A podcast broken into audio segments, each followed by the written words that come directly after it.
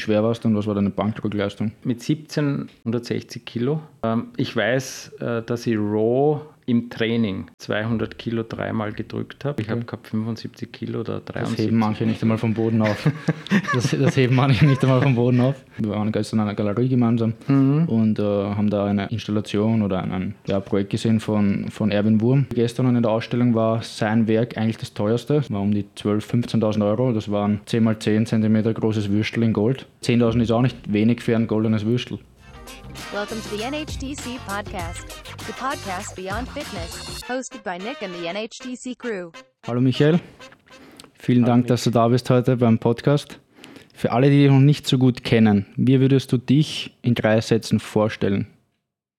In drei Sätzen. Ähm, gut, äh, also ich bin enthusiastisch mhm. in meinen Ideen und in der Umsetzung. Das kann man mal, kann man mal behaupten. Und ich habe mehrere Bereiche in meinem Leben. Das hier sind vielleicht die drei. Auf der einen Seite bin ich ja bildender Künstler, mhm. schon seit ähm, mehr als 15 Jahren jetzt. Davor war ich auch Sportler. Wie alt bist du? Und bin auch immer noch, also ich bin jetzt für 51. Okay. Ähm, davor äh, habe ich eine intensive sportliche Karriere quasi hinter mir, mhm. auch mehr als 15 Jahre beim österreichischen Nationalteam, das heißt Kunst, Sport. Und auf der anderen Seite war ich natürlich immer wieder beruflich in verschiedenen äh, Sparten unterwegs. Das war auch äh, Technik dabei, aber das Kreative und das Sportliche äh, und die Umsetzung der Ideen, das ist mir natürlich jetzt geblieben. Okay. Mhm. Du hast schon angesprochen, du warst ähm, vor deiner künstlerischen Laufbahn, über die es jetzt hauptsächlich gehen wird, und die sportliche, warst du in einem Labor tätig als Elektroniker oder das war so dein Brot- und Butterjob. Das stimmt, genau. Das war sozusagen mein Start und das war auch damals. Ähm, Was waren da deine warum, Aufgaben? Äh, also es waren computergesteuerte Anlagen, die ähm, damals, das war wann circa in den von? 90er Jahren. Okay. Und ähm, damals hat es ja noch gar nicht diese richtigen, also PCs und so weiter, zwar ja, schon gegeben, aber nicht in dem Umfang wie heute, ne, computergesteuerte Anlagen für Gastronomiebetriebe. Okay. Äh, Unter anderem? Die wurden. Äh, österreichische Gastronomiebetriebe. Österreichische Gastronomiebetriebe. Und die wurden dann sozusagen äh, mit, äh, mit, mit, mit, mit, mit äh, Kassensystemen, Registriersystemen für okay. Bars, Cocktail, äh, Mixmaschinen und solche Sachen wurden mhm. da produziert. Und ich habe da mitgewirkt in der Produktion und war mehr als zwölf Jahre da tätig. Okay, was hast du gelernt? Oder was macht man nach der Matura, wenn man sowas machen möchte damals? Ja, es war eine HTL-Matura ne, okay. für Elektrotechnik und das war sozusagen nachher gleich der direkte Einstieg in die Arbeitswelt. Mhm. Und das war sogar ziemlich in der Nähe hier in Wien Leasing. Okay. Das heißt, Leasing und das in der Nähe vom ja. Galaxy Fitness Center ist mal eine Geblieben. bekannte Gegend schon okay. seit vielen Jahren. Danach hast du dich entschieden, deinen sicheren Job, also als in der Tätigkeit ähm, als computergesteuerte Elektroniker ähm, oder diese Elektronik genau. zu programmieren, hast du dich entschieden, ähm, den sicheren Job zu verlassen und bist dann freischaffender Künstler geworden. Ja, vorher hast du äh, studiert. War ein Kunststudium okay. und dann ein zweites. Mit wie vielen Jahren? Ich habe äh, den Entschluss habe ich gefasst einmal mit 30. Mit 30 nochmal anfangen zu studieren? Mit 32 dann begonnen zu studieren. Es hat dann doch mich noch zwei Jahre gedauert und äh, bis ich mich dazu entschlossen habe, wirklich. Äh, okay. Äh, also hast du zwei Jahre mal überlegt damit, also überlegt mit dem ganzen Gedanken genau. zu spielen und dann. Was aber nicht einfach so kommen ist aus der Laune heraus, nicht? weil es war schon eine Entscheidung, die ich damals eigentlich mit 15 gefällt habe. Okay. Weil da wollte ich damals schon äh, in den, im Bereich Kunst gehen, mhm. das heißt eine künstlerische äh, Ausbildung machen, weil das Zeichnen, das Malen das war halt immer schon da. Ähm, aber auch der Sport war immer schon da und damals ja, war die Entscheidung die, als ich 15 war, ähm, magst du jetzt mit der sportlichen Karriere weiter? Mhm. Magst du einen normalen Beruf als äh, Techniker zum Beispiel? Das war dann, das mhm. war dann für mich auch sehr spannend. Das war ja nicht etwas, was ich nicht, mich nicht interessiert hätte, sondern habe ich gemacht. Oder magst du ähm, die, äh, den Sport auf der einen Seite und auf der anderen Seite die Kunst und magst du eine künstlerische Ausbildung? Und ähm, da hätte ich damals schon wollen auf die grafische in Wien gehen. Aber? Und habe mich dann aber dagegen ent, äh, entschlossen, weil man gedacht habe, so naiv war ich damals, äh, magst du vorher eine sportliche Karriere, dann kannst du das bis 30 ungefähr machen, weil die Kunst kann man dann kann man eh ewig unter Anführungszeichen machen. machen. Heute bin ich aber eines Besseren gelehrt, weil man kann auch die sportliche Karriere ein Leben ja. lang machen. Also es war aber dann so, dass ich halt mit 30 dann oder mit 28, 30 dann halt den Drang halt nicht mehr widerstehen habe können. Ich habe gesagt, jetzt oder nie, jetzt muss mhm. ich das sozusagen, was ich damals mit 15 entschieden habe, richtig lernen, machen und magst jetzt die Kunst. Äh, und damals wollte ich aber auch keine. Aber mit 30 ist man schon eigentlich, du warst ein anderer Mann oder anderer Mensch mit 30 als mit 15. Ähm, glaubst du, hätte sich deine Kunst verändert? Naja, äh, ich habe es ja gemerkt, wie ich im Kunststudium dann dabei war. Ich habe dann auf der Angewandten inskribiert und mhm. habe dann die Aufnahmeprüfung geschafft. 2002? 2002, genau. Mhm. Und meine damaligen, alle meine Kollegen, Kolleginnen waren halt um zehn Jahre jünger. Ja. Und das ist schon ein anderes Mindset gewesen. Glaube ich schon, ja. Du hast vorher schon gearbeitet, und du hast schon auf eigenen Beinen gestanden. Vollkommen komplett anders. Und, äh, aber die, was mich unterschieden hat zu den anderen, nicht alle, aber ja. so mehr äh, im Großteil eben, war diese bewusste Entscheidung, das zu machen. Es mhm. war, ich wollte das. Wollte ich gerade sagen. Ich, also ich kenne sehr viele auch, ich will jetzt nicht alle über einen Kamm scheren, aber meistens bei den, die auf die Angewandte gehen oder Kunst, die, die, probieren wir mal. Schauen wir mal, wir gehen auf die Uni und das ist ganz schön Kunst und uh, mich interessiert das, aber bei dir war das schon 15 Jahre tief im Herzen das verankert. Gärt, dann, ja, schon. Und ja. dann ist es halt eine Entscheidung und die nämlich Mut bedarf. Das, das ist mir bis heute geblieben. Mhm. Dieses, diese Entscheidung war ja nicht leicht, zu sagen, so jetzt kündige ich. Job wegwerfen und was. Und mache etwas, wo man nicht weiß, was dann der nächste Tag bringt. Funktioniert oder nicht, ja. Und das war, ich kann mich erinnern, wie ich dann gekündigt habe. Ich musste sozusagen vor dem Büro stehen mhm. und anklopfen und sagen, ich kündige heute, weil nächste Woche beginne ich mit dem Kunststudium.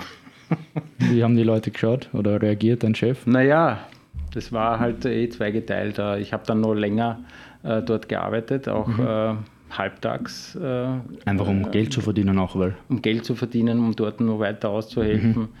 Mhm. Äh, weil es war ja auch, ich war ja auch äh, Produktionsleiter dort, ja. dass das nicht alles niederbricht. Und habe aber am Vormittag sozusagen den Job gemacht, während dem Studium, zwei Jahre lang, und am Nachmittag studiert. Okay. Und dann hat sich das langsam sozusagen aufgelöst. Das heißt, das Bachelorstudium war in Wien und danach aber bis ins Ausland gegangen, nach London? Naja, das war ein, ein, ein Magisterstudium. Also was ich dann, der, der Job hat sich dann langsam aufgelöst mhm. und diese Kunst ist dann mehr geworden natürlich. Dann war ein Erasmus-Jahr, mhm. was ich super spannend gefunden habe, nämlich in, ähm, nicht ein Jahr, das war ein halbes Jahr in Irland. Und da ist dann für mich dann nochmal aufgegangen, Blick über die Grenzen, schauen wir mal, was ist da noch los und was kann man machen. Mhm. Sonst noch, außer in Österreich ein Kunststudium und dann sozusagen sich dem widmen. Nein, ähm, ich war nicht fertig mit dem Studium in mhm. Wien. Es war zwar vieles gelernt, gemacht und ausprobiert, schon damals viele Ausstellungen gemacht. Aber dann was, lernt man, was lernt man im Studium, im Kunststudium? Weil jeder Künstler ist ja es ist ein Denken, Stil, aber es ist, ist ein das Denken, das er weitergeben okay. wird. Das ist ein kritisches Denken über das, was ja. man halt, wie man halt etwas gestaltet, wie man es sieht, und, wie man und, Welt, wie man die Welt betrachtet. aufbaut irgendwie so. Ja. Weil, weil Kunst ist ja immer was Subjektives. Genau. Und das ist ja das, das Gute eigentlich, dass du aus dem Subjektiven schöpfen kannst. Zum Glück müssen wir Künstler nicht objektiv sein. Was im Sport eigentlich anders ist, weil da gibt es Zahlen, da gibt es Werte. Ja, es gibt Verbindungen. Das kann man auch dann, ja. dann dazu kommen. Aber in Irland damals das Studium, das war auch ganz spannend, weil ich dort einfach das Neue kennengelernt habe, neues mhm. Denken auch wieder, neue Kultur, obwohl so weit ist ja das Irische nicht weg, ja, weil sie noch immer Europas ist. Aber damals war das, war dann, dann ist die Idee aufgekommen, noch ein Studium zu machen, wo nämlich so eine Art ja, Zentrum ist mhm. äh, in so Kunstausbildungen. Äh, und da ist immer wieder das Wort London gefallen, egal wo ich hin ja. gefahren bin und war. Und dann haben wir gesagt, nein, in London musst du einmal. Und dann haben wir gedacht, naja, eigentlich will ich das nicht. weil das ist schon eine ziemlich äh, Herausforderung, dann in London zu stehen. Aber es war innerlich in mir irgendwas nicht reif, wo ich gesagt habe, jetzt kann ich abschließen, also mhm. ausgereiftes Studium, sondern nein, ich will noch was dazu lernen. Und dann bin ich nach London gefahren und habe dort noch ein zwei Jahre Studium gemacht. Okay. Am Royal, College, am Royal College of Art. Wieso Royal? Ist das das ist. Nur der Name äh, oder ist das wirklich nein, ich will Royal? Nicht, äh, ich will, ja, es ist schon, es ist schon ein ziemlich, ziemlich äh, sehr gutes äh, Hotspot, ja, okay. um dort Leute zu treffen, die in ja. der Kunstwelt etwas zu sagen haben ja. und betreiben. Obwohl, das muss man immer wieder dann relativieren. Ja. Mhm. Aber trotzdem ist das. Also, du hast dort einen Abschluss gemacht im Masterstudium und äh, im Bereich Fine Art Printmaking? Ja, Printmaking, das war meine. Ja, das ist eigentlich meine Ausbildung, obwohl es äh, vollkommen disziplinenübergreifend ja, ist. Okay. Du kannst dort äh, vom Video Kunst äh, bis äh, zur Malerei, Zeichnung, mhm. Performance, mhm. also alles aber es kommt aus einer anderen Perspektive. Also wenn ich äh, studiert hätte jetzt noch Skulptur, wo ich ja immer wieder auch dabei war, also mhm. ich habe immer wieder in Skulpturenklassen mitgearbeitet oder mit äh, belegt, auch am Royal College. Äh, Royal College war der Richard Wentworth dort. Was war der Unterschied zu Österreich und in, am Royal College? Naja, an und für sich ist es schulisch ja schon in London. In Wien, äh, das Studium ist super frei. Mhm. Du kannst quasi auch machen, was du willst. Deswegen sagt man, studieren. in Österreich Künstler sind halt. Du kannst, ja, es ist auch, es ist etwas anders. Das Freie war super mhm. in Wien, ganz toll. Aber ich wollte dann trotzdem, also wir haben ja dort am Royal College auch eine Dissertation geschrieben. Wir haben sozusagen mhm. Critical Historical Studies, wir haben dann noch alles das, also akademisch ein bisschen mehr. Ja und aber trotzdem äh, mit Galerien dann in London zusammengearbeitet. Zachi war dann dort. Also da hat man dann auch das noch einmal mhm. kennengelernt. Weißt? Okay. Du warst dann auch auf verschiedenen Universitäten Gastlektor. Genau. Unter anderem äh, Melbourne, Australien. Du warst in Manchester, du warst in Wien, London, Salzburg und so weiter. Genau. Was war die eine Uni, wo du sagst, boah, da hätte ich gern studiert? Hat es das gegeben? Zusätzlich noch? Ja. Aha. Naja, äh, keine Uni eigentlich. Es gab schon ein Institut, wo ich noch gern äh, so ein Poststudium mhm. gemacht hätte. Das war in Amsterdam, nicht Amsterdam, in Holland. Wie heißt es jetzt? Ähm, äh, das ähm, gibt ein Institut, mhm. wo, man, wo, man, wo man sozusagen quasi eine, ein äh, künstlerisches Projekt noch ein bisschen mehr sozusagen in der Tiefe bearbeiten kann. Mhm. Äh, Van Eyck University, äh, ja, Jan van Eyck Akademie heißt es. Aber das ist dann doch nichts äh, geworden und, äh, und ich habe mich dann da in Wien okay. niedergelassen. Niedergelassen heißt, du warst in Wien und hast dann ein Atelier gehabt oder so, du hast ja jetzt gerade genau. ein Atelier oder eine, eine Werkstatt jetzt für Siebdruck in Leasing im 23. Wiener Gemeindebezirk. Ähm, war das damals schon so, dass du dann weiß nicht, dich eingemietet in der Wohnung gemacht? Wie, wie kann man sich das Nein. vorstellen als Künstler? Weil Nein. ich stelle mir dann so vor, du bist Künstler, hast halbtags deinen Job und am Abend bist du daheim und du zeichnen und malen. Nein. Nein, das geht nicht. Äh, manche machen es so, ich, das war nicht mein Weg. Hm. Äh, ich bin halt wirklich um die Welt dann nochmal gefahren, weil ich Kontakte hatte. Ich mhm. hatte Kontakte aus London, ich hatte Kontakte aus Irland, äh, und das Gute war, dass ich auch Kontakte dann nach Melbourne bekommen habe. Und nach China auch, oder? China auch. War damals der Markt noch nicht so stark wie jetzt, oder? Es war China ganz was anderes. China war eher ein Universitätsaustausch. Mhm.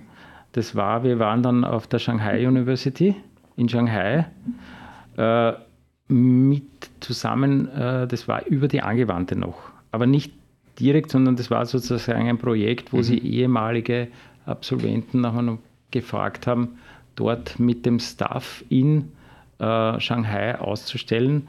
Nämlich alles war im, im, im Rahmen von, äh, von Druckgrafik-Ausstellungen. Mhm. Da gibt es äh, so eine Community wie in der Malerei. Du kannst Malereiausstellungen, Fotografieausstellungen oder Video, aber da gibt es auch, das gibt es auch in, in, in, Printmaking.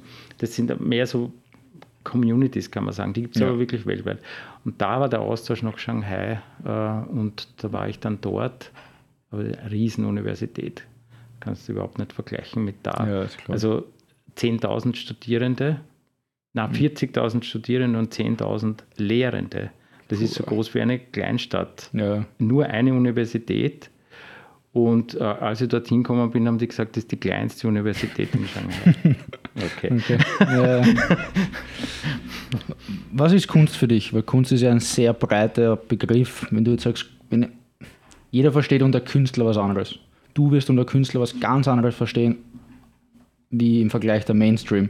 Man kann ja. sein Fotograf, man kann sein Videograf, man kann sein Tänzer, man kann sein Zeichnen, Malen, Formen, Skulpturen bilden, keine Ahnung, alles Mögliche kann Kunst sein. Was ist Kunst für dich? Wie siehst du einen Künstler? Das ist eine sehr individuelle äh, Sichtweise, mhm. auch subjektiv äh, zu beantworten. Es kann mit dem Kunstmarkt zu tun haben, mhm. dass man da eine Anerkennung findet und äh, über die Verkäufe und über die Galerien und über den quasi einen, Lebenslauf sich quasi mhm. aufbaut und man sagt ja auch Galerien oder ist es heute nicht mehr so, bauen eine Künstlerkarriere auf. Mhm. Meistens ist es ausgehend von einem Kunststudium, weil du da quasi in deine Netzwerke hineinkommst und dann zu, äh, zu diversen Ausstellungen kommst, zu der Preisen kommst. Aber wer, wer entscheidet das? das wer, wer, wer, gibt die Auszeichnungen? Das ja, wenn naja. du sagst, das ist subjektiv, wie kann man dann objektivieren, was eine Auszeichnung eigentlich sein sollte, dann misst man sich ja mit anderen, was objektiv ist. Wie ja, kann man messen, ob dein Werk jetzt besser ist als das vom Gegenüber? Das Messbare in der Kunst gibt es eben nicht. Das ja. ist eben das Schöne. Äh, Aber du, du bist ja man über sich selbst, also über das Werk. Du bist hauptsächlich im Siebdruck tätig oder äh, bekannt durch den Siebdruck. Ja, ich definiere mich jetzt nicht über den Siebdruck allein. Okay. Äh, ich Was gibt es für Druckarten? Grafik. Was gibt es im Fine Printmaking für Druckarten? Dass es, gibt, äh, es gibt da natürlich eine klassische Ausbildung, so wie in der Malerei. Für alle, die sich jetzt nicht äh, auskennen, wir sind eigentlich ein Sport Für alle, die sich aus nicht, ja, okay, äh, nicht auskennen. Es ist natürlich ähm, Printmaking von der, von der Klassik her, also vom, mhm. also von der, vom historischen her gesehen, ein Medien, ein Medien sozusagen Kunst, also Med oder ein, ein Kunstmedium. Ähm, äh, das kommt vom Medium theoretischen her, es kommt eigentlich von einem Holzschnitt her, wenn man so will, okay. was reproduzierbares. Das hat der Dürer damals okay. sehr perfektioniert über die Radierung. zum Beispiel. Dürer, genau ähm, über die Radierung hin. Das ist okay. sozusagen eine Kupferplatte, die man bearbeitet, die, die dann abgedruckt wird. Es sind immer Abdrucke von einer sozusagen Platte. Mhm. Ob das jetzt eine Holzplatte ist, eine Kupferplatte. Es gab dann die Lithografie, das ist mhm. sozusagen noch was, äh, ein Medium, das ist äh, vom Abdruck von einem Stein. Man kennt es heute noch mit den Zeitungen, das, die werden offset gedruckt, das sind aber keine Steine mehr wie vor 100 Jahren, sondern nur Aluminiumplatten. Und es gibt den Siebdruck, der relativ spät aufgekommen ist, dann auch wieder in die Kunst hineingekommen ist, über Andy Warhol und solche genau. Leute in den 60er Jahren. Das heißt, das sind eigentlich diese vier Druckverfahren, ja, okay. Reproduktionsverfahren. Okay, das heißt, es geht darum, um ein Medium oder ein, eine, ein, wie soll man sagen, man macht ein Stück und dann will man sehr viele Kunstwerke oder sehr viele, bei Zeitungen ist ja kein Kunstwerk, aber sehr viele Exemplare wieder reproduzieren. Genau, es geht ums okay. Reproduzieren einmal in erster Linie, das kann man mal so definieren, muss man aber nicht jetzt in Weil erster Linie. Es gibt ja auch One-Off, es gibt ja nur ein einzelnes. Genau, genau auch. Ich, ich mache sehr viel, natürlich jetzt im Bereich Siebdruck, habe früher sehr viel Radierung gemacht, aber ich sehe es eigentlich gar nicht so als das druckgrafische Medium, sondern ich sehe es genauso gleichwertig wie eine Malerei. Äh, nur, dass mein Pinsel nicht sozusagen ein, ein, ein Brush ist, sondern, sondern eben in meinem Fall ist es ein Sieb jetzt, wo die Farbe durchgeht und dann ist eine Schablone. Man kann es am ehesten. Das, was ich gemeint habe, weil du beschreibst es jetzt ganz anders für mich. Von außen, wenn das fertige Produkt dasteht, können viele sicher nicht einmal sagen, ob das mit einem Siebdruck gemacht ist oder mit Pinsel oder gedruckt ist oder am iPad vielleicht sogar zeichnet ist. Das können die meisten gar nicht mehr unterscheiden. Ist auch vollkommen irrelevant, wie es dann gemacht ist. Manche interessiert es, Sammler interessiert es, Käufer mhm. interessiert es. Das ist natürlich spannend. Auch in so, in so Diskussionen, äh, ähm, weil du ansprichst, dass ich verschiedenen äh, Kontinenten unterwegs war. Ja. Da geht es immer wieder um das, weil ich da auf mhm. Konferenzen fahre oder sowas, äh, ähm, wie zum Beispiel die Impact äh, Printmaking Konferenz, mhm. multidisziplinäre, die immer alle zwei Jahre irgendwo anders stattfindet. Da geht es genau um das, was ist das für Medium, was ist das für Technik. Okay. Aber wenn du jetzt als kommst und das als Betrachter einfach siehst, dann ist es ja eigentlich egal, wie ich das sag, ist. Gefällt es mir oder gefällt es mir nicht? Gefällt nicht, sagt mir das was, hat das was für mich, ja. steht das was für mich, steht das für irgendeine Aussage, ist eine Idee dahinter, ist ein Gedanke dahinter. Genau. Mir geht es um meine Gedanken mhm. und wie die jetzt ausgeht. Ich kann, ich habe halt diese Techniken gelernt, mhm. dem Maler lernt der, äh, lernt der Technik, ähm, mhm. Fotograf lernt der Technik, da ja. ist natürlich was handwerklich dabei.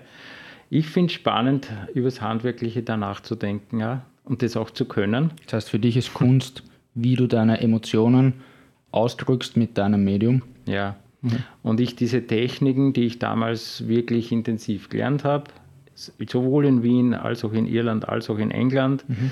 wo ich mir zwei Jahre lang mit den Siebdruck auseinandergesetzt habe, technisch, in mhm. England auch, aber auch inhaltlich. Aber nachher muss ich diese Techniken verlassen. Ich muss drüber hinweggehen, um Überall. frei zu sein. Muss, weil ich man muss, muss frei sein. ja, beim Kunst, man muss halt Techniken lernen und dann, wenn man Profi ist in dem, kann man auch out of the box denken, also kann, kann genau. man auch diese Regeln brechen, damit ja. man was anderes schafft. Ja. Sonst wird nichts Neues entstehen. Und nichts Neues entstehen, das ist nämlich auch das Spannende, was du jetzt sagst. Das Neue entsteht für mich aus, aus den Gegensätzen, aus vielen oder mhm. aus etwas, was von woanders herkommt. Sei es jetzt, du magst, äh, du denkst über Kunst nach, magst Kunst, bist Künstler, lebst in den, diesem ganzen künstlerischen mhm. äh, Sein und hast aber auch noch etwas anderes, das dich sozusagen beeinflusst. Was bei, bei mir ist es halt der Sport jetzt, ja. ja. Ähm, oder auch natürlich irgendwo äh, im Hintergrund gibt es schon das technische Denken, Alter. dadurch kann ich Kunst- und Bauprojekte machen oder sowas, ja. äh, wo ich weiß, wie man was konzipiert. Aber genau dieses Zusammenkommen aus verschiedenen zwei Welten, mhm. das klingt, das schafft dann was Neues. Okay. Wo, woher nimmst du deine Inspiration? Die kommt eigentlich aus dem Leben und die kommt äh, aus meinen Reisen noch, aus meinen mhm. Erlebnissen. Und äh, es kommt auch daher, dass ich, dass ich dann äh, sozusagen arbeite und über dieses Arbeiten in meinem Atelier äh, Dinge entstehen, die wieder zu mir sprechen. Das heißt, eigentlich ist es ein ständiger Dialog, mhm. Auseinandersetzung mit den Dingen selbst. Okay. Ja. So schon meine Ideen kommen am besten wenn ich auf der Autobahn, auf einer langen, geraden Autobahn fahre, irgendeine gute Musik höre, die mir gefällt und dann kommen die besten Ideen. Ja. Gar nicht, wenn ich mich, wenn ich jetzt, ich könnte mir vorstellen, das sieht man auch in den ganzen so klischeehaft, vielleicht in Filmen, wo ein Künstler oder ein Autor vor seinem Buch oder seinem Werk steht und was soll ich jetzt zeichnen? Und dann fällt halt nichts ein meistens. das ist eh witzig, dass du das sagst, weil äh, das wäre ja öfters gefragt, aber für mich ist es Ideen kommen lassen ein Hintergrundrauschen. Ja. Das heißt, es ist, Ideen sind immer da. Ich stelle mir das so vor, also um das zu verbildlichen. Mhm. Es fährt so eine Leinwand, also eine, eine, eine, eine Gondel quasi über dich hin, drüber, mhm. ständig, da sind die Ideen drinnen. Wenn ich aber eine brauche, dann, ich, dann muss ich, ich hinaufgreifen, pflück die runter und weil die kommen ständig und sie ändern sich aber ständig, weil je nachdem, wo ich bin, was ich bin, wie ich denke, was für Erlebnisse, mhm es kommt öfters vor, dass ich, ein, dass, dass, dass ich einen, einen, Auftrag habe oder dass ich ein künstlerisches Projekt schnell umsetzen muss, weil dort mhm. und dort ist eine Deadline. Du hast vor allem auch beim Kunst am Bau oder bei, bei es gibt auch äh, Auftragsarbeiten, die ich übernehme. Und dann heißt es, hast du jetzt eine Idee dafür? Dann kann ich sagen, ich kann in einem Wochenende die Idee entwickeln. Ja. Es sind immer Ideen da, es kommt nur darauf an, wie ich die dann umsetze. Weil die Umsetzung die ist für mich das Wichtigste dann. Ja. Die Ideen, ich kommen schnell, das, die, die kommen permanent. Ja, okay. was ist gute Kunst für dich oder was zeichnet gute Kunst aus? Äh, wenn sie einmal authentisch ist. Also okay. wenn der Mensch, der da dahinter steht, das auch wirklich sozusagen so meint mhm. und so umsetzen kann. Das okay. ist gute Kunst. Gibt es irgendein Werk, das dich besonders beeindruckt oder geprägt hat? Werk. Oder Künstler? Künstler? Das ist immer eine schwierige Frage. Es gibt äh, Künstler, Weil du vorher gesagt hast, Andy Warhol. Positionen. Ja, Andy Warhol ist jetzt kein Künstler, der mich beeinflusst hat, aber es ist natürlich am Radar. Äh, ich habe vor dem Kunststudium sehr viel in der Renaissance okay. recherchiert und da immer wieder äh, bin dann auch äh, ganz klassisch, ja, vom, man kennt ja den Michelangelo zum Beispiel von der Rote. Und für mich war ganz klar, ich muss dort äh, zum Beispiel in die Sixtinische Kapelle mhm. fahren. Ja, bin dort in den Flieger und habe das hin, bin dort neun Stunden in der Kapelle gesessen und habe das, sagen wir mal, im Skizzenbuch spüren lassen. Mhm. Für mich, ja. Also die Leute sind vorbeigegangen, die ganze Zeit dort, die Touristen, aber ich bin einfach neun Stunden dort gezeichnet. Mhm. Sowas, ja. Es gibt äh, im Studium war dann, war dann Eröffnung, da gibt es viel mehr äh, Auseinandersetzungen mit den ganzen verschiedensten Künstlern. Einer, der mich sehr geprägt hat, war natürlich der Marcel Duchamp. Also ich mhm. bin eigentlich ein, einer, der von diesen Ideen viel abgewinnen kann. Ich weiß nicht, ob den jetzt wer kennt, aber das war ein, ein Künstler äh, um die Anfang des 20. Jahrhunderts, sehr äh, geprägt hat. Äh, äh, konzeptuell äh, das Ganze an, also die Kunstproduktion hintergefragt hat. Auch äh, die ganze Kunstproduktion an und für sich. Und also die Technik, oder neue Technik entwickelt oder, oder neuen gedanklich, Stil? Oder? Gedanklich, es war eigentlich kein Stil in dem Sinn, es war sozusagen die Frage, was ist wirklich Kunst? Was ist die Autorenschaft, was ist die Künstlerschaft, äh, was kann Kunst sein, noch sein? Also, ähm, wenn ich jetzt sage, was war in der Zeit um das 20. Jahrhundert, wenn du zehn Bilder rausgesucht hast oder zehn Künstler, waren die alle ähnlich und was hat er anders gemacht als alle anderen? Er hat zum Beispiel seine eigene Autorenschaft sozusagen in Frage gestellt als Künstler selbst. Mhm. Berühmteste Werk von ihm ist zum Beispiel das Pissoir, das, äh, okay. das er ausgestellt hat. Kennt vielleicht jetzt wer oder nicht. Der einfach ein, äh, für eine Kunstmesse ja. ein Pissoir eben äh, hergenommen, hat, ganz ein ordinäres ja. sozusagen Schüssel und hat dort äh, Ermat, also nicht seinen Namen, sondern den, und hat gesagt, er braucht weder das Werk schaffen, er braucht es weder gestalten, er braucht auch keinen Namen haben, sondern das Einzige, was ihm legitimiert, das als Kunst zu machen, ist die Wahl. Dass die Auswahl von ihm als Künstler das äh, Werk, das Objekt als Kunst zu definieren, genügt. Das heißt, das ist schon sehr weit hergeholt für, für einen Normalsterblichen unter Anführungszeichen.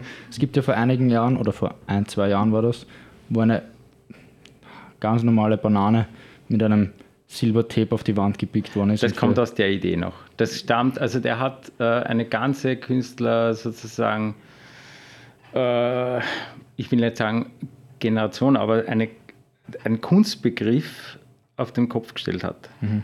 Und ich finde das gut. Ich finde gut, wenn man immer wieder was aufstellt, definiert, mhm. bricht und schaut, aha, so kann es aber auch sein. Mhm. Natürlich geht es dann weiter. Es aber wann ist es zu weit? Also kann ich einen leeren Raum, könnte ich einen leeren Raum auch sagen und sage, okay, meine Wahl, ja. der Raum, der Raum ist leer. Ja, das, das ist meine Kunst. Ja, das gibt es natürlich alles, hat es alles gegeben. Ja. Also ist jetzt nicht, dass es, also es gibt, wie man Kunst definiert, da gibt es jetzt so keine Grenzen. Okay. Wenn du es gesagt hast, gute Kunst ist für dich, wenn einer authentisch dahinter steht. Ist das gute Kunst, wenn ich den, mein Büro da jetzt leer mache und dann sage ich, Michi, schau ins Büro, meine Kunst? Ich habe vorher vom Handwerk gesprochen. Weil da kann ich ja nichts dafür, das habe nicht ich erschaffen. Oder das war genau, das ist genau diese Diskussion gewesen. Aber da, gibt's, da ist von meiner Meinung nach ein anderes Handwerk wieder dahinter, das Handwerk der Kommunikation. Okay. Wie gut kann ich das kommunizieren, dass es auch wieder plausibel und authentisch rüberkommt? Mhm. Das ist auch eine Gabe die okay. er zum Beispiel gehabt hat. Er ist ja auch dann, Duchamp ist ja dann auch äh, ausgestiegen aus dem Kunstbetrieb, obwohl nicht wirklich, aber er hat dann eigentlich gesagt, so das letzte Bild ist gemalt und ich weiß nicht wie alt er da war, 28 oder was. Und, äh, und hat gesagt, jetzt widme ich mich ausschließlich dem Schachspiel. Das okay. reicht. Ja? Und er hat dann nur mehr Schach gespielt. Ja. Gedanklich. Okay. Aber so weit wollen wir jetzt nicht ja, gehen. Okay. Gehen, gehen wir zurück zu dir. gehen wir zurück zu dir. Ähm, was mich interessiert hat oder was ich ähm, sehr beeindruckend gefunden habe, war, du warst in Australien bei den Aborigines, bei den mhm. Ureinwohnern. Ja. Und hast eine, dort eine Bushaltestelle imitiert also da war eine Bushaltestelle und die hast du als Installation, also als, ähm, ja, als Installation in einer Ausstellung stehen gehabt. Nach Wien gebracht. Mhm. Ja, was mich, da, das, das schließt mal ein bisschen drauf an, äh, an das, was ich vorher gesagt habe. Ähm, für mich hat damals, das war 2009, mhm. genau, es war 2009 und 10, da geht es um diese Arbeit, das heißt Desert Bus Stop, äh, wo ich in Australien dann, in Alice Springs, also sozusagen an der, an der Grenze zur äh, australischen Wüste dann dort auch, in der Nähe von Uluru, also so ganz im Zentrum. Und auch die, die kulturelle Grenze zwischen dem Weißen und den Schwarzen ist dort mhm. irrsinnig ähm, äh, stark zu sehen. Was mich interessiert hat, äh, wie kommuniziert man mit, mit den Ureinwohnern von dort und wie komme ich sozusagen aus diesem. Nicht mehr die Didgeridoo, wie viele glauben, sondern die haben. Ich versuche mal sozusagen ja. hier äh, kommunikativ tätig zu sein und, und, und, und habe auch meine Autorenschaft in dem Sinn abgeben, dass ich, dass ich kein Werk selber jetzt gezeichnet ja, habe oder so, sondern ich habe äh, diese Bushaltestelle dort. Äh, wie kommt man zu den, wenn ich jetzt sagen will, ich will dort zu den Ureinwohnern? Da, ich kann nicht anrufen, du, ich komme jetzt vorbei, sondern Das die, war Glück, das war Zufall. Ich denke mal, weil die findet man nicht, die gehen ja nicht da auf der Straße immer dumm, sondern. Das war über einen australischen Maler, der mich eingeladen hat okay. und der mir gesagt hat, den ich in Australien in einer Galerie getroffen habe, mhm. der dann gesagt hat, du kannst doch einmal zu mir kommen und mich besuchen. Und ich habe gesagt, ja, spontan. Mhm. Aber nicht gewusst, dass ich dafür vier Stunden in den Flieger steigen muss, ja, dass ich ihn besuche, mhm. weil das ist einfach ein Kontinent dort und der ja, ist nicht wie von Melbourne nach Alice Springs, er ist nicht einfach so ums Eck. Aber ich habe dann den Flieger genommen und bin zu ihm hingeflogen und er war einer, der mit den Ureinwohnern gearbeitet hat. Okay, und wie hat man sich verständigt? 20 Jahre. Äh, ja, übers Zeichnen. Schon. Und übers okay. Zeichnen bin ich dann sozusagen dazu gekommen, dass ich mit ihnen äh, sozusagen kommunizieren konnte. Ich, ich ließ sie schreiben, zeichnen, sozusagen ausdrücken äh, über das Objekt Bushaltestelle. Die und kennen das ja nicht, die benutzen das ja eigentlich nicht, oder? Oder was war der ja, Hintergrund dahinter? Ja, das war ein, ein, ein Impuls. Okay. Das war mein, mein Impuls, ja. als ich dort hingekommen bin, äh, habe ich diese Bushaltestelle. Und damals war diese, diese Idee von Found Objects, also mhm. gefundene Objekte, äh, auch wieder vom Duchamp kommend, und, äh, und ich reproduziere die. Und ich dachte mir, diese Bushaltestelle in der Wüste ist, hat so sehr relativ absurd ausgeschaut, weil die dort riesig war, mhm. eine schöne Form hat sie gehabt und dachte mir, da bleibe ich jetzt stehen und ich mache eine künstlerische Arbeit dazu. Gibt es irgendwelche Künstler, die auch zu weit gehen? Wie zum Beispiel Johann Messe, glaube ich, heißt er, der sehr viel nationalsozialistische Symbole dann ausstellt oder Nietzsche mit den Blutorgien. Jonathan Mese meinst du? Okay. Ähm, ja, ja, nein, so weit ist das nicht gegangen. Nein. Nicht? Okay. Nein. Also. Aber Blutorgien zum Beispiel sagen ja auch viele. Puh. Naja, erstens. Es waren sechs Tage ja Spiele. Blut, ja, nein, es ist so ja keine Blutorgie. Er ist ein sehr äh, total netter Mensch, ja, also als Mensch und seine Kunst ist, äh, ist absolut äh, legitim, authentisch. Ja, Manche sagen, er habe zu viel geschüttet, aber das ist schon das Einzige, was man kritisieren zu kann. Zu viel Blut geschüttet? Nicht Blut, Farbe, weil das ist ja nicht äh, Blut, ja. das er hier äh, schüttet, weil das würde ja macht, es waren ja sehr viele rote Bilder, die er da produziert hat. Und rot, also wenn man weiß, Blut bleibt ja nicht lange rot, wenn man es, das wird ja braun natürlich das Blut, aber das ist eigentlich eine Sache, die aus den 60er Jahren kommt, wie ein Aktionismus. Aktionismus, ja. ja. Mhm. Okay. War ist ein Vorbild für dich oder, oder ist eine ganz andere Nein, Art das ist eine ganz andere, eine ganz das ist viel, äh, das ist ein anderes Mindset auch. Ich komme zwar aus einer Wiener Tradition jetzt, also mhm. österreichischen Tradition, durch die durch die, ne, durch die angewandte, durch die Auseinandersetzung mit der österreichischen Kunstszene auch. Aber ich bin ja auch geprägt durch, das, äh, durch London und durch England. Ja, das heißt, eigentlich habe ich auch dort viel mit, also ich bin so etwas Hybrides. Ja. Okay. Was waren deine bedeutendsten Lehrer oder gibt es auch sehr bekannte Künstler, die, wir haben glaube ich gestern, in, wir waren gestern in einer Galerie gemeinsam mhm. und äh, haben da eine mh, hm, Installation oder ein, ja, Projekt gesehen von, von Erwin Wurm? Ich hatte mit Erwin Wurm ähm, öfters Gespräche auf der Universität, mhm. obwohl ich nicht in der Skulpturklasse die er damals unterrichtet hat, wie ich noch dort okay. studiert habe. Dort habe ich nicht studiert bei ihm, aber ich war auch damals schon einer, der sozusagen über, über, die, ja. über den Tellerrand und äh, habe andere Klassen besucht permanent und, und bin so auch zum Erwin Wurm gekommen und habe mit ihm äh, Präsentationen gemacht, also bei ihm Präsentationen. War sehr spannend, mhm. die Begegnung mit okay. ihm. Was ist mhm. hängen geblieben? Naja, meine Objekte sind schon auch äh, ein bisschen davon inspiriert. inspiriert, kann man nicht sagen, aber es hat etwas Gedankliches ausgelöst okay. bei mir. Wie misst man den Wert eines Künstlers? Weil in der Galerie gestern und in der Ausstellung war sein Werk eigentlich das teuerste, so wenn ich jetzt den Preis ja.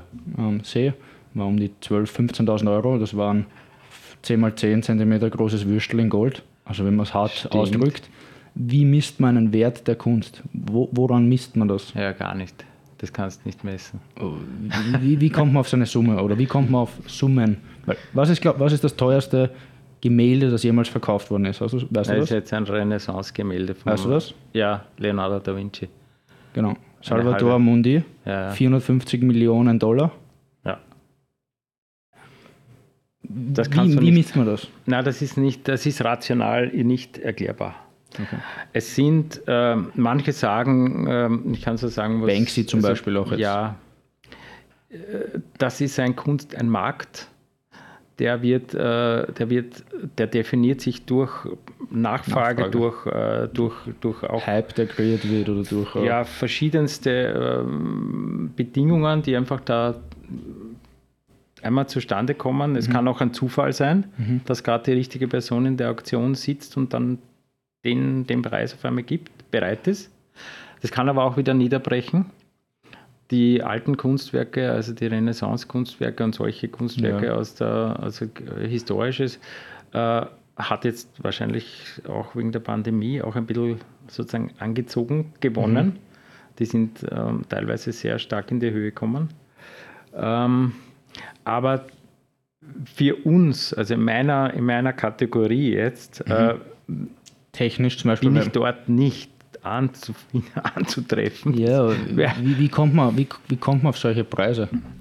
Es gibt. Weil ich äh, sage trotzdem auch, für ein, wenn 10.000 Euro im Verhältnis zu 450 Millionen ein ja, wenig äh, ist, aber 10.000 ist auch nicht wenig für ein goldenes Würstel. Ja, es gibt natürlich äh, so einen, einen Richtwert, den man hat. Äh, Arbeitszeit oder. Na, gar nicht das.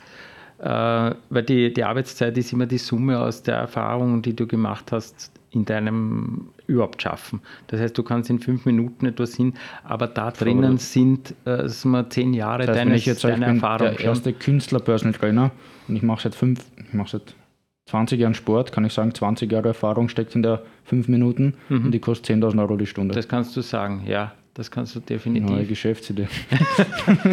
okay. Es ist aber bei der Kunst auch so, dass man natürlich auch irgendwo mit einem Objekt zu tun hat, mhm. das da ist. Im Idealfall manchmal auch nicht, ja. aber im Idealfall.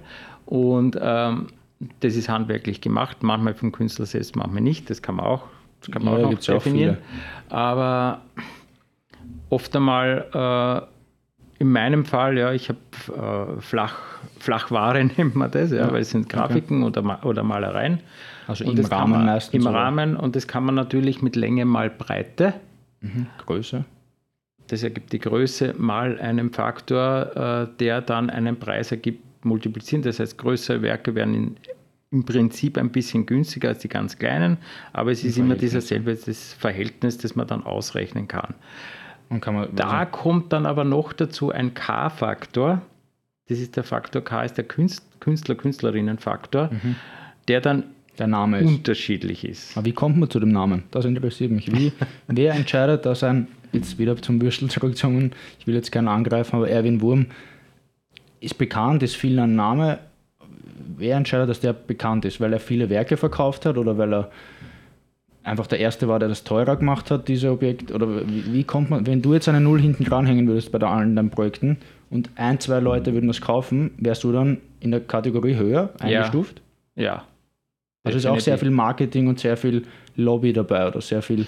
Ja, wenn man so will, Galerien wahrscheinlich, du, ja. Bei welcher Auktion hängst du? Bei welche Leute haben dich im Haus? Solche. Es kommt auf die Orte darauf an, natürlich, wo man aussteht. Es kommt auf das an, wann definiert sich so etwas ähm, und wird etwas zu einem Objekt, das wer haben will. Und äh, der Name wird, äh, sowas funktioniert nicht gleich. Ne? Das, Aber Ge- äh, geht's- geht's wird dir um- Jahre dann. Wenn du ein Objekt kreierst, geht es dir darum, im Hinterkopf auch ums zu verkaufen? Oder? Das ist unterschiedlich.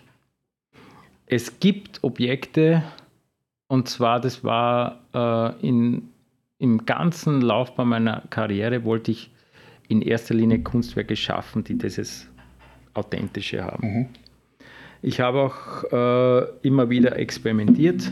Ja. Wie weit kann man gehen? Was kann man machen?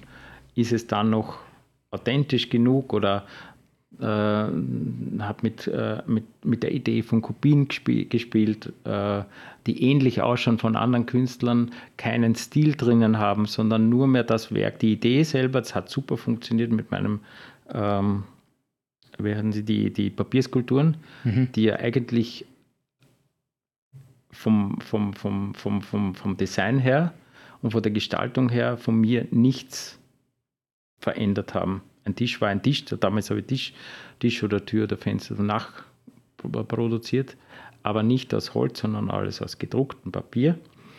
Und man hat es nicht erkannt, aber die Idee war drinnen. Und es war sozusagen ein, äh, die Idee, die ich da hineingelegt habe, trotz großen Handwerk, das hat mich zum Durchschauen unterschieden, der nämlich das Handwerk ja auch nicht drinnen hatte. Aber ich konnte Also schon auch machen. sehr viel Philosophie drinnen. Es ist sehr viel Kunst und sehr Philosophie und das wollte ich immer und da ist mir nicht ums Verkaufen gegangen, äh, sondern wie weit kann man das, und das sieht man jetzt in meiner äh, ersten Mhm. Biografie oder Mo- Monographie, sind alle diese Werke und die Ideen drinnen. Darum sage ich, die erste Monographie, die ich mit der Angewandten 2016 gemacht habe, war, ist auch eher ein Lesebuch. Mhm. Das ist kein Kunst, Künstlerkatalog, das man einfach, oder Kunstkatalog, das man jetzt in der Galerie auflegt und man sucht ein Werk aus, das will ich haben. Aber ich arbeite jetzt mit Galerien zusammen, ich arbeite mit, äh, auf, auf Kunstmessen, ich bin mit meinem, mit meiner, mit meinem Atelier äh, auch selber unterwegs auf Kunstmessen teilweise äh, und auf Ausstellungen. Und da denkt man natürlich dann auch anders, äh, wie rahme ich ein Werk? Ist es dann, also ich, ich benutze Also ein Museumsglas, das ist dann natürlich das darüber hinaus, dass man dann auch riesen- das, so ein ein Objekt hat, breites das Thema. kaufen kann. Ja, genau. Was das Thema noch einmal verbreitet hat, glaube ich, um ein Rieseneck ist digital. Seit es Photoshop gibt, Illustrator, solche Sachen Ja. oder, oder generell äh, Software und äh, jetzt mit dem iPad, es gibt den Apple Pencil, also den Stift halt für Tablets. Jeder kann schon zeichnen. Inwieweit ist das auch noch Kunst? Kann Ja, das vergleichen, weil es ja nur weil es digital ist, heißt ja nicht, dass äh, kein ja, das Handwerk hat ist. damit nichts nichts zu tun. Natürlich ist das, kann es gute Kunst sein. Äh, die Frage ist nur, wie, wie bringt man es rüber? Ja, wie also wie bringt, man das, wie bringt man das handwerklich rüber? Wie bringt man das auch ähm, rüber, sodass das auch am Kunstmarkt zum Beispiel, es gibt natürlich auch jetzt ein ganz neu, ich habe mir jetzt gar noch nicht eingelesen, aber es gibt jetzt noch diese Kunst, die äh, fa NFT? faktisch nur mehr, ja. NFT, Non-Fungible Tokens. Genau, das gibt es auch. Also jetzt gerade die letzten Also- drei Wochen ist ein Hype. Ja, genau. Also das sind so Tendenzen. Ich weiß nicht, wie lange das Ich dann glaube, da gibt es besteht, sehr intelligente Leute, die den Markt gut analysieren können und da Ja. sehr lukrativ ja. ja, Geld rausmachen können. Also man sieht, es gibt alle Bereiche. Ich habe mich für et etwas jetzt entschieden, nämlich seit den letzten Jahren bei mir im Atelier, dass ich meine Ideen von Kunstwerken, die jetzt mit dem Raum zu tun haben, mit Grafik zu tun haben, mit Malerei, mit Farbe, mit Wahrnehmung, aber du hast Äh, vorher gesagt, du willst dich nicht eingrenzen lassen, bei, wenn wir über Universitäten gesprochen haben. ja. Ich kann mir vorstellen, wenn ich Künstler bin oder vielleicht, weil ich noch nicht die Vorstellung habe, mir gefallen nicht nur vielleicht Siebdrucke, aber auch digitale Sachen, aber auch Skulpturen. Wie kann man als Künstler seine Linie finden, vielleicht links und rechts gehen und trotzdem nicht seine Linie verlassen? Das ist, äh, Weil wenn man vielleicht- vielseitig Vielleicht ist. wolltest du ja schon oft, vielleicht hast du gesagt, okay, jetzt ist eine Phase, wo ich was ganz anderes probiere, aber dann bleibe ich eigentlich meiner Linie nicht vielleicht ganz treu. Das stimmt. das war immer äh, der rote Faden zu finden. Es gibt äh, Künstler und Künstlerinnen, die mit der Wiederholung in ihrem Werk visuell sehr nah an sich immer dranbleiben. Erwin Wurm zum Beispiel wieder bei ihm, man merkt sofort, ob das ein. Was Marketing und markttechnisch super funktioniert, wenn man einer guten Idee treu bleibt. Aber ähm, es gibt eine Unzahl von Kunstschaffenden, die eben auch sich immer wieder neu erfinden und zu neuen Ufern aufbrechen. Okay. Und einfach mal schauen, forschend. Da mhm. ist als Neugier dahinter. Das habe ich auch. Und darum erfinde ich mich auch, auch oft einmal neu. Und äh, mein Buch spricht davon. Das ist, es ist wie ein Baum mit vielen Ästen, mhm. die sie verzweigen. Aber der Stamm sollte zumindest. Ja, oder die Idee dahinter oder die. Gleich, ja. von der Idee her. Und das ist nur in dem möglich, dass man sich mit dem auseinandersetzt, was man immer wieder tut und einfach versucht, das Ganze noch einmal mh, immer wieder auf die Wurzeln zurück ja, äh, mhm. äh, zu erproben. Und da kann, da gibt es jetzt keine Regel, aber man erkennt dann schon den goldenen, also den goldenen, den, den roten Faden, mhm. wollte ich schon sagen. Äh, aber das ist dann auch bei jedem anders. Ich glaube, dass man es bei mir ist es erkennbar jetzt, mhm. weil es kommt äh, von einer ganz klaren Idee und Haltung. Und viele sagen mir jetzt, da erkennt man schon dich. Also das okay. ist Wegerer, das erkennt man, weil, weil das eben so gemacht ist, wie es eben ausschaut. Auch wenn es jetzt eine Skulptur ist, mhm. eine Zeichnung ist oder ein Papier, Grafik oder Siebdruck. Ich mache auch Fotografie. Das ist eine Handschrift dahinter. Es ist etwas, das macht es aus. Ja. Vielleicht mhm. ist es auch nur, ähm, ich mag ja auch ganz gern äh, bei etwas, äh, das nicht zu harmonisch ist. Mhm.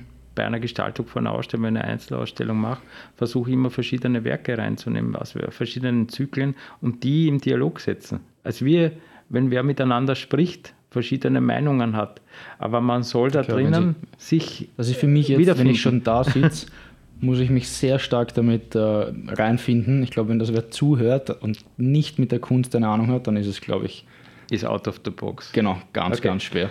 Nee, dann, ähm, nein, nein, nein, gar nicht das. Das ist, eh, das ist eh gut. ähm, ich will ja auch über den Teller, deswegen heißt es Fitness and Beyond, Sehr weil gut. wir über Fitness hinausschauen wollen und ähm, deswegen habe ich dich ja so gern ausgewählt, um jetzt mehr den Connect zum Sport zu schaffen. Wie wir kommen genau. ja über den Sport eigentlich, sind wir in Verbindung gekommen, ja. über das Galaxy und über das Training. Wie kannst du zwei Gegensätze wie Sport und Kunst, die von außen eigentlich Gegensätze sind, gut vereinen? Ja, es ist auch da das Mindset. Es ist auch da die Idee äh, dahinter. Ist das eine eher für dich, okay, ich mache jetzt mental was und zeichne, sage ich, wie meditieren und das andere, also geistig und das andere ist eher körperlich, oder? Das Geistige gibt es in der Kunst das ist leichter zu verstehen vielleicht. Mhm. Das Geistige gibt es auch im Sport, ja. das ist ganz klar. Äh, und für mich sind es eigentlich keine Gegensätze mehr, wie ich es früher gedacht habe, mhm. wie ich Nummer 15 war. Aber ähm, beides gibt man, kommt eigentlich vom selben Wurzelstamm, glaube ich. Ja, also aus biologischer Sicht ist ja Sport eigentlich gut für die Kunst, weil wenn du ja. Sportlich dich betätigst, hast du mehr Blutfluss auch im Hirn und dann bist du kreativer. Ja, wenn man so rational erklären will. Ja. Aber es ist alles auch emotional, ne? ja. äh, glaube ich. Ähm, ich bin, ne, ich, ich plane natürlich auch meine, meine meine Kunstwerke in mhm. dem Sinn. Also wann ich was mache, wo ich was ausstelle, das hat irgendwo ein bisschen sozusagen eine Hintergrundplanung, weil ich muss es ja auch, beim Siebdruck muss ich viel planen. Und genauso dieses Trainingseffekt, also ein Training zu, zu planen, mhm. das hat ja auch so etwas. Und äh, für mich ist beides irgendwie so fokussieren auf, ein, äh, auf einen Punkt und den dann zu erreichen.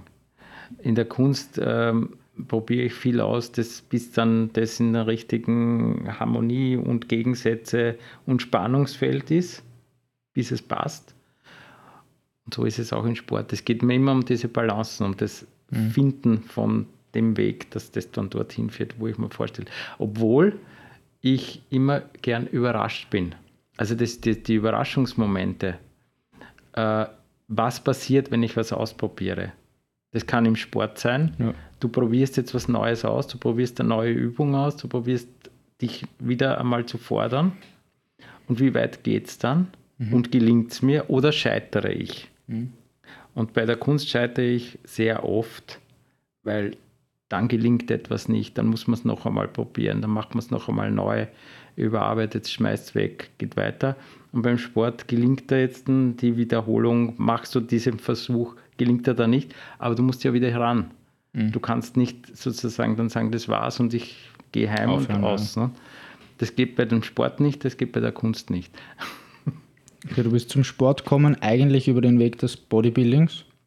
Zuerst, ganz am Anfang. Ganz am Anfang. Okay. Ja. Und dann zu, deinem, zu deiner Hauptsportart ähm, Kraft-Dreikampf oder ja. im Spezifischeren noch das Bankdrücken. Ja. Das war so dein Spezialgebiet. Kraft-Dreikampf, für alle, die es nicht wissen, oder auf Englisch Powerlifting, ist äh, Kniebeugen, also Squat, Deadlift, mhm. Kreuzheben und genau. Benchpress, Bankdrücken.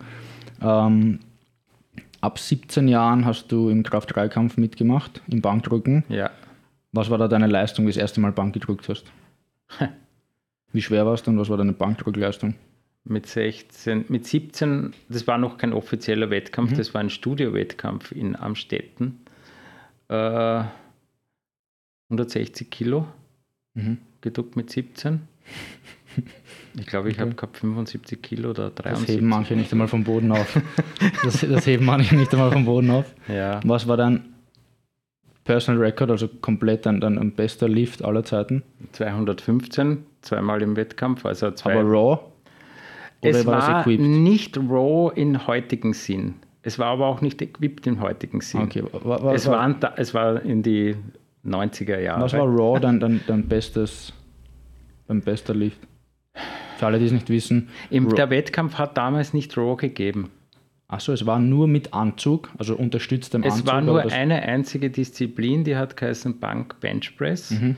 Und ob du jetzt ein T-Shirt, mhm. ein Shirt angezogen hast oder nicht, das war dir überlassen. Okay. Und diese Shirts von damals äh, haben ungefähr 10 Kilo oder sowas gebracht. Mhm. Heute gibt es Shirts, die helfen ja, ja. 100 Kilo vielleicht. Genau, oder doppelt. Also äh, das kann man nicht so vergleichen. Ähm, ich weiß, äh, dass ich Raw im Training mhm. 200 Kilo dreimal gedrückt habe. Unter 80 Kilo Körpergewicht? 80 Kilo. Okay. Also das war so drei Wiederholungen mit 200. okay. ja. Ähm, bitte nicht daheim nachprobieren, nicht einmal die Stange rausheben mit 200 Kilo. Ähm, das war aber nicht mit 17. Das war dann zu deinem. Das war dann, da war ich schon, äh, ja. du warst ja auch im Nationalteam ja. ähm, 1990 bis 2003. Genau. 13 Jahre. Ähm, mhm. Hast dann eine Zeit lang aufgehört, dich mehr der Kunst, das war genau das, die Zeit 2003, wie du in, in Kunst angefangen hast zu studieren, dann mehr der Kunst gewidmet. Hast du aber immer weiter trainiert oder dann ich habe eine Zeit lang immer weiter trainiert. Es war diese Idee mit, 13, mit 15, die ich hatte, du kannst bis 30 einen Sport machen mhm. und dann hörst auf weil dann geht es nicht mehr. Mhm. Blödsinn. Blödsinn ja. Aber äh, ich habe dann eh bis 33, also da war dann mein letzter Wettkampf war 2003, da war ich 33. Ähm, das war eine Staatsmeisterschaft, glaube ich, den ich noch gewonnen habe. Du warst sechsmal Staatsmeister? Sechsmal Staatsmeister. Und sechsmal ja. niederösterreichischer Sportler des Jahres? Ja. Und ähm, viel, oftmals Rekorde gebrochen, ich weiß gar nicht ja. wie oft. Hat sich ja, war ja früher eher ein verrufener Sport. Powerlifting oder damals Kraft-3-Kampf noch. Es waren so, okay, die ein paar Bauern, die halt in der Muckibude ein bisschen Bankdrücken. Jetzt ist es eigentlich ja. ein sehr angesehener Sport durch die ganzen sozialen Medien und durch die ganze CrossFit hat sehr stark dazu beigetragen. Ähm, auch das. Die ganze Fitnessindustrie ist einfach gewachsen. Ja, ich finde auch, ich finde mich wohl aufgehoben, auch jetzt wieder. Mhm. Äh, beim IPF, das ist International Powerlifting genau. Federation, wenn man sich die Videos anschaut, wie was dahinter steht, das ist so eine ganz andere Community. Ja. Das, das mag ich äh, weil ich war auch damals, das hat vielleicht auch wieder, wieder mit meinem mhm. Sport und Kunst, äh, bin ja um die Welt gereist teilweise zu den Weltmeisterschaften und, und diese verschiedenen Kulturen und dort sich zu messen einfach in einer friedlichen Art und Weise im ja. Sport, das finde ich spannend. Ähm, ja, äh, mit 33 war der letzte Wettkampf äh, und ähm, mit 48, glaube ich, war es jetzt mal ein paar Jahre ist es jetzt her, als ich wieder ins Galaxy, wo, wo ich okay, gesagt habe, ich muss jetzt wieder was tun. 17, 18. Ja, ich muss wieder was tun äh, und mag es nur so. Mhm. Ja, und plötzlich ist wieder das aufgeflammt. Ja. Mhm, okay. Und wieder der Wettkampf äh, Laune zurückgekommen, das kann man nicht raus. Aber wenn du fragst, ob ich weiter trainiert habe, ja, ich habe weiter trainiert. Aber Äh, so- teilweise, ja, nur in England war es ganz schwer, Mhm. weil ich neben dem Studium und es war schon viel Druck dort äh, in London. Wie man was- Geld verdient? Geld habe ich nicht verdient in London. Ich habe mir das Geld für zwei Jahre lang aufgespart.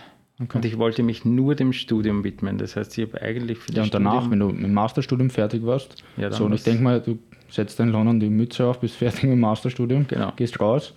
Wie kannst dann, du Geld dann heißt es etablieren. Dann heißt es etablieren. Wann hast du deine was. ersten Werke verkauft? Ja, also ich habe durch, die, äh, durch mein, mein Handwerk, Mhm. Siebdruck, äh, konnte ich auch Aufträge übernehmen. Und das war Mhm. mein zweites Standbein neben dem Werkverkaufen. Und das hat sich sehr gut herausgestellt. Nur muss man natürlich dann wie in jedem Unternehmen auch ne, zu einer äh, Klientel kommen. Sei es Sammler, sei es Auftrag mit Leuten oder ich hatte aber mein Netzwerk mit Universitäten und Institute. Weil das ist, glaube ich, wie beim Personal Trainer ein Problem auf der einen Seite, auf der anderen Seite gut. Als Person, die meisten Personal Trainer sind, haben eine Ausbildung nach der anderen gemacht und ein jedes Buch gelesen und äh, interessieren sich, sind sehr enthusiastisch und sehr Ja. Freaks unter Anführungszeichen in dem, was sie tun, aber vernachlässigen dann dieses Marketing und wie man nach den öffentlichen Auftritt nach außen. Und ich glaube, in der Kunst ist es auch so. Dass ein paar Absolut. ah, das, den sieht man von Weitem an, 100 Meter gegen den Wind, der ist Künstler. Der sperrt sich daheim ein und macht ein paar Sachen und freut sich und hat aber dann, ja, Ja, das geht nicht. Das ist was Kommunikatives und das äh, äh, ist wiederum in der Druckgrafik, Printmaking Community anders als in der Malerei. Das muss ich jetzt schon sagen, weil, ähm, weil, weil in diesen Werkstätten geht es darum, dass die mehrere Leute benutzen. Wir sind nicht hinter den Staffeleien.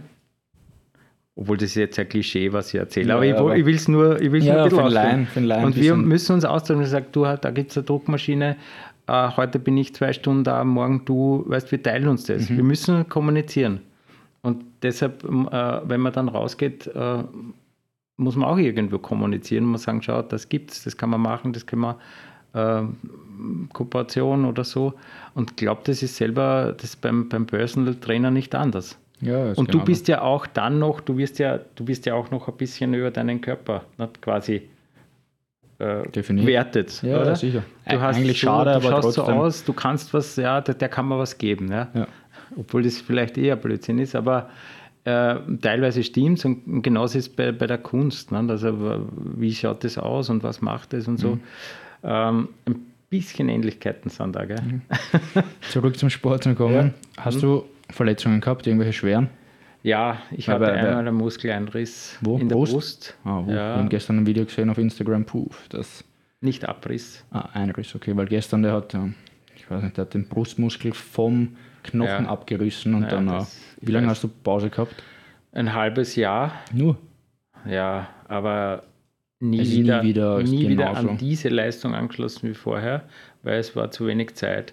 Ich hatte mit 28 oder 29 diesen Einriss Mhm. im unteren Brustmuskel, Okay. unten Ja. drunter. Also zwischen die, zwischen die äh, Rippenmuskel, Mhm. da gibt es diese Muskeln. Und da ist mir was eingesetzt, das hat man wirklich gehört. Also Ja, ein Reißen. es war Schnalzen. wie so ein, wie wenn man ein T-Shirt Ja, reißt. Sagt, okay, dann war mal Schlu- Schluss, war bei 180 Kilo im Training. Und da war aber äh, drei, vier Wochen wäre später die WM gewesen, Mhm. wo ich dachte, da kann ich eine Chance haben zum Gewinnen. Das musste ich platzen lassen. Und dann ein halbes Jahr komplett aus, Training. Mhm. Und dann wieder raufkommen und es war schwer, wieder über 200 Kilo zu kommen im Wettkampf. Aber ist mir schon gelungen, aber nicht auf Nicht 215. wirklich. Okay. Du warst ähm, 2018, wir trainieren jetzt gemeinsam, also ich betreue dich ja auch, ähm, vor allem vor dem Lockdown, jetzt ist es ein bisschen schwerer. Ja. Bei den Masters, du bist in Masters Klasse 2, Ja, warst du österreichischer Meister ja. letztes Jahr. Letztes Jahr. Genau, let, nein, nein, schon. 2020. Oh ja, letztes Jahr, genau, im Au- August. 20. Letztes Jahr Genau. im August. Ähm, mit 140, 45. 145, aber der war leicht. Der war leicht. Der war ja. relativ leicht, ja. Ich dachte mir 51. eigentlich, ähm, ich hoffe, ich schaffe 140 Mhm. und dann wären wahrscheinlich mehr gegangen 50 sicher gegangen. noch. Ja. Ziel ist was noch? Wir haben gemeinsam ein bisschen ein Ziel definiert. Naja, Ziel ist jetzt einmal die, den Kader Genau. äh, Limit zu schaffen, der 150 ist. Das habe ich schon im Training jetzt gedrückt. Auch im Lockdown. Also das passt eh. Aber naja, da soll es weitergehen. Mhm. Es soll weitergehen bis zur WM. Teilnahme heuer möglich bei der Weltmeisterschaft. Man muss schauen. Also man muss schauen, jetzt ist ja alles unsicher, wann die, die Ja, ja. Wettkämpfe sind. Aber Äh, geplant wäre Es wäre jetzt ein Wettkampf in der Mastersklasse. Ich bin halt jetzt in der Mastersklasse. Äh, Im Juni Mhm. gibt es wieder eine Staatsmeisterschaft. Da gibt es eine Chance. Aber Ziel ist Kader jetzt. Weltmeister werden. Ziel ist, Weltmeister zu werden, ja. Zumindest Top 3. Auf alle Fälle. Man muss schauen, und äh, ob das dann im Herbst stattfindet oder nicht. Mhm. Äh, und ob äh, mit Kader, ob das geht. Man muss ins Nationalteam. Das ist alles nicht so einfach jetzt in, der, in dieser kurzen Zeit. Ja. Aber die Motivation ist voll da. Wie hältst du dich fit jetzt im Lockdown? Ich trainiere drei bis viermal die Woche. Du hast ja ein Gym eingerichtet, also ein kleines. Im Atelier ein Genau. Gym. Mit, also wirklich so wirklich für Powerlifter, weil es ist ein Rack, das ich mir noch kurz vor dem Lockdown Ja. angeschafft habe. Gewichte habe ich eh gehabt, also Ja, äh, Hantel. Hantel, das habe ich alles gehabt vorher. Und äh, also dreimal in der Woche wirklich hartes äh, Krafttraining, also Grundübungen, also wirklich Deadlift und Be- Bench und Squats. Mhm. Und dann auch noch so nebenbei Ausdauer, Ausdauerübungen, die ich mache, also so das Herz-Kreislauf, dass das noch äh, gestärkt ist. Ja. Und immer so zwölf Wochen jetzt äh, Training und, äh, und wirklich hart dranbleiben. Sehr gut. Wie sieht dein Frühstück aus? Mein Frühstück, äh, also da gibt es äh, ein Hafer, es gibt Eiweißpräparat, das ich dann zusätzlich an Proteine halt, äh, ähm, Obst esse ich da. Also ich schaue schon jetzt auf die Ernährung. Okay. Hast du eine Morgenroutine generell? Ja, also ich schaue, dass ich, ähm, ich stehe nicht zu früh auf, Mhm. also irgendwas zwischen sieben und acht, weil ich mag, mag mich dann auch gut ausschlafen können. Äh, das erste ist einmal ähm, trinken und äh, Kaffee und, und eben eine kleine, kleine Speise zu mir nehmen. Und danach muss ich, muss ich einmal Office Work machen. Also das ist eigentlich mein, mein Tag beginnt immer mit, äh, mit E-Mails machen, solche Sachen. Also vom Computer mal was Langsames. Um 10 Uhr bin ich dann im Atelier, da arbeite ich ähm, bis am Nachmittag. Und am Abend gibt es dann immer äh, sozusagen zusätzlich dann mein Training, das ich dann direkt im Atelier mache. Wie definierst du Erfolg? Äh, das ist eine spannende Frage. Erfolgreich ist, wenn man sich selber sozusagen noch einmal toppen kann. Also wenn man an sich selber arbeitet und da, also für mich äh, ist die Latte, ähm, die Messlatte das eigene Ich.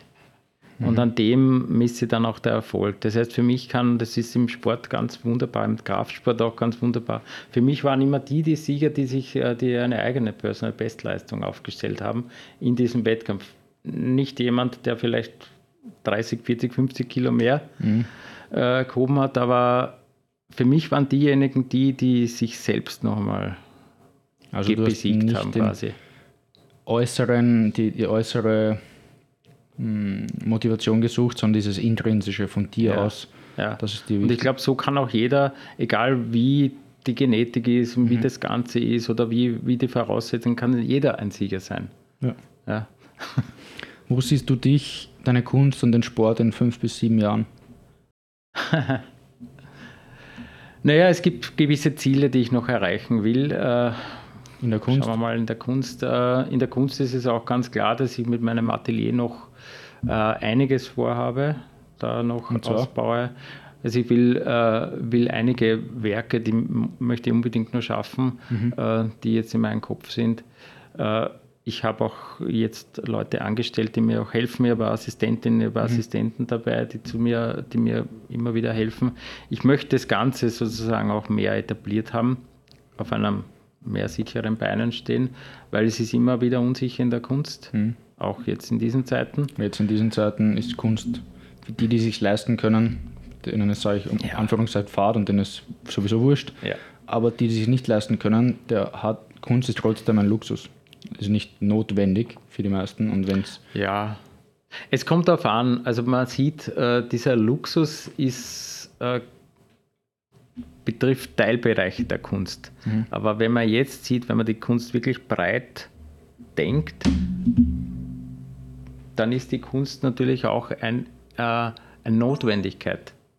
Kultur für Menschen man würde aushungern ohne dem. Man wird, wenn man jetzt hernimmt, äh, man hätte diesen, äh, diesen Lockdown, den ersten, den es gegeben hat, ohne, also hätte man alles, was cool zur Kultur auch in den Medien, im. Fernsehen mhm. abgeschaltet, dann hätte man nur mehr Nachrichten gehabt. also man, muss, man braucht auch das ja. braucht man schon auch. Ist nicht nur Luxus, aber es gibt natürlich diese Luxusgüter, von denen wir vorher gesprochen haben, die, die ganz teuer sind und ja. unbezahlbar das, das gibt es auch. Also das ist so. Da haben wir vorher Aber, nicht geredet. Ja. ja.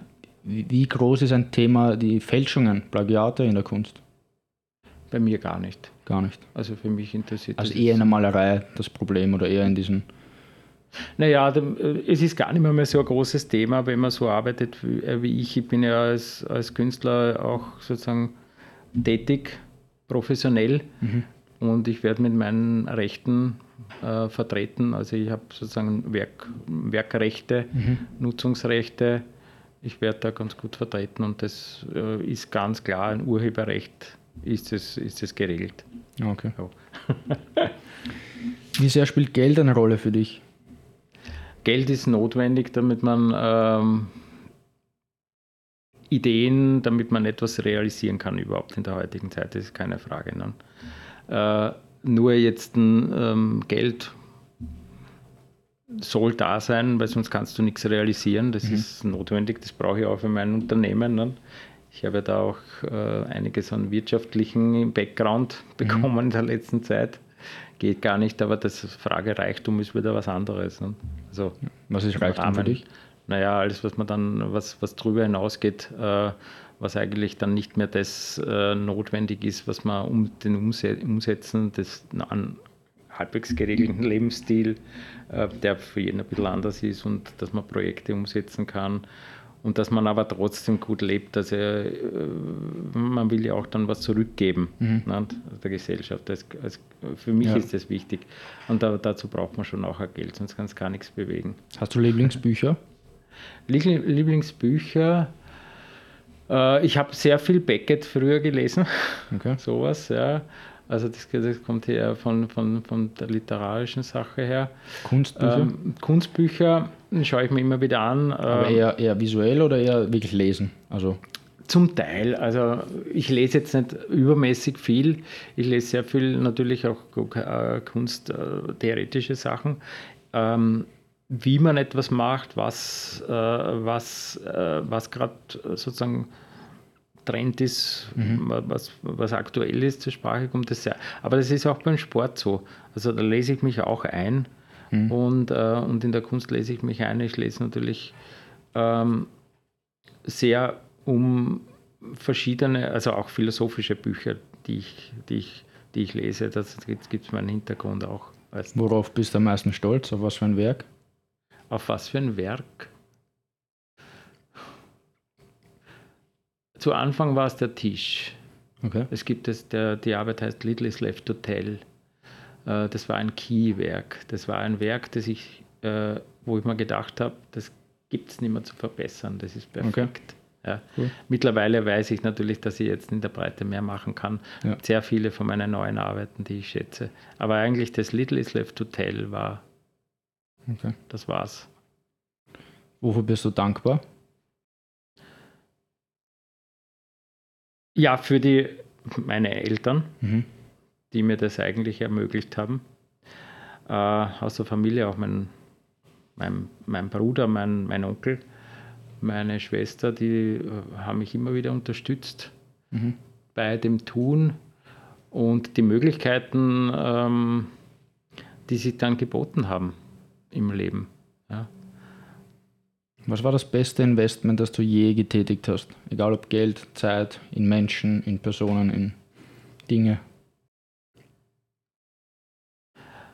Äh, noch einmal. Das beste Investment, das du je gemacht hast? Investment. Ja. Puh, das ist schwierig zu sagen. Ich habe sehr viel investiert. Mhm. Es kann Zeit sein, es kann Orte sein, es kann Menschen sein. Ja, ja. Ähm, ja, ich habe einige Diskussionen geführt mit meinen, mit meinen äh, da gibt es einige Leute, die ich jetzt nennen könnte. Mhm. Ja, auch mit meiner Partnerin rede ich jetzt sehr viel mhm. über, über was wir und wie wir was gestalten. Ja. Mhm.